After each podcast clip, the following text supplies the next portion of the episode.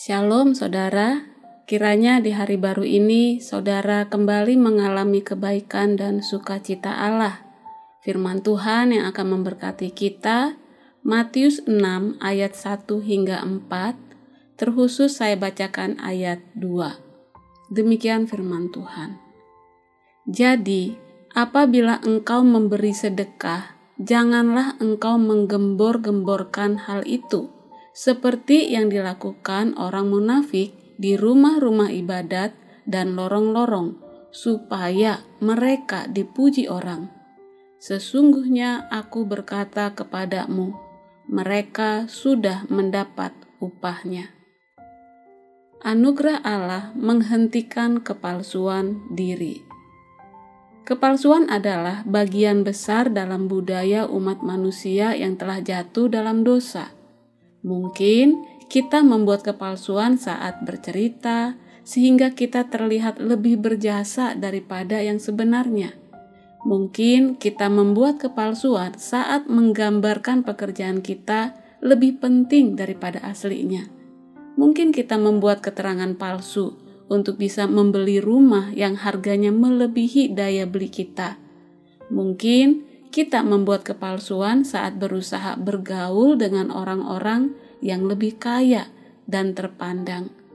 Mungkin kepalsuan kita terlihat paling baik saat bersikap seolah kita punya lebih banyak pemahaman teologis daripada yang sebenarnya kita tahu, atau lebih tekun dalam pelayanan daripada sesungguhnya.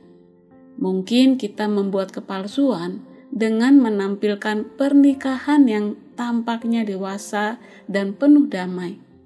Atau mungkin kita membuat kepalsuan dengan berpura-pura tidak membutuhkan pertolongan, padahal kita nyaris gagal sebagai orang tua. Bisa jadi kepalsuan kita adalah saat kita tidak mau mengaku bahwa kita juga bergumul dengan dosa yang sama seperti yang baru saja diakui oleh orang lain. Mungkin kepalsuan kita berupa batasan besar antara figur diri yang kita poles di depan umum dan kehidupan pribadi kita yang lebih berantakan. Mungkin sepanjang waktu kita membuat kepalsuan dengan mengatakan pada diri sendiri bahwa kita adalah orang benar. Inilah pertanyaan yang perlu setiap kita gumuli adakah area atau hal tertentu dalam hidup kita di mana kita memalsukan diri? Adakah wilayah tertentu di mana kita berpura-pura baik kepada diri sendiri maupun orang lain, menjadi pribadi yang bukan diri kita, atau membual tentang sesuatu yang sebenarnya tidak kita lakukan? Saya pikir ada kepingan-kepingan kepalsuan dalam seluruh hidup kita, karena kita semua rindu menjadi orang yang lebih bijak, saleh, dan kuat daripada keadaan kita sebenarnya. Sebab karena kasih karunia kamu diselamatkan oleh iman. Itu bukan hasil usahamu, tetapi pemberian Allah. Itu bukan hasil pekerjaanmu, jangan ada orang yang memegahkan diri. Demikian firman Tuhan dalam Efesus 2 ayat 8 dan 9 mengatakan.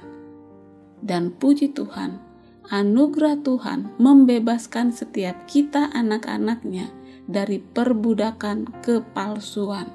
Mengapa demikian? Karena anugerah Allah memberikan apa yang tidak kita usahakan dan mengampuni kesalahan yang memang kita lakukan.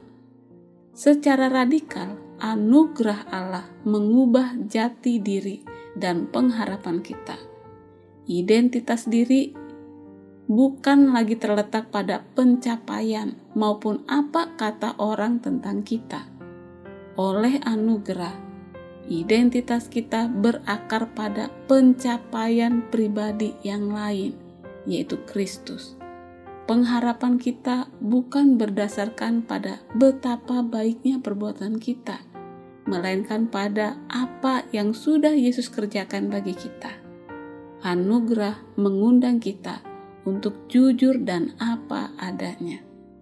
anugerah memungkinkan kita untuk bebas dari harapan kosong dan identitas kepalsuan manusia, sekali untuk selamanya, dan untuk tinggal tenang dalam identitas yang jujur dan teguh yang kita dapatkan dalam Yesus dan karya kekalnya dalam hidup kita. Saudara, kita sungguh bersyukur karena oleh anugerah membuat kita berhenti memalsukan apa yang tidak kita punya dan membual tentang apa yang tidak kita peroleh. Maka teruslah nikmati betapa indahnya anugerah Allah dalam putranya yang tunggal, juru selamat kita. Tuhan memberkati. Amin.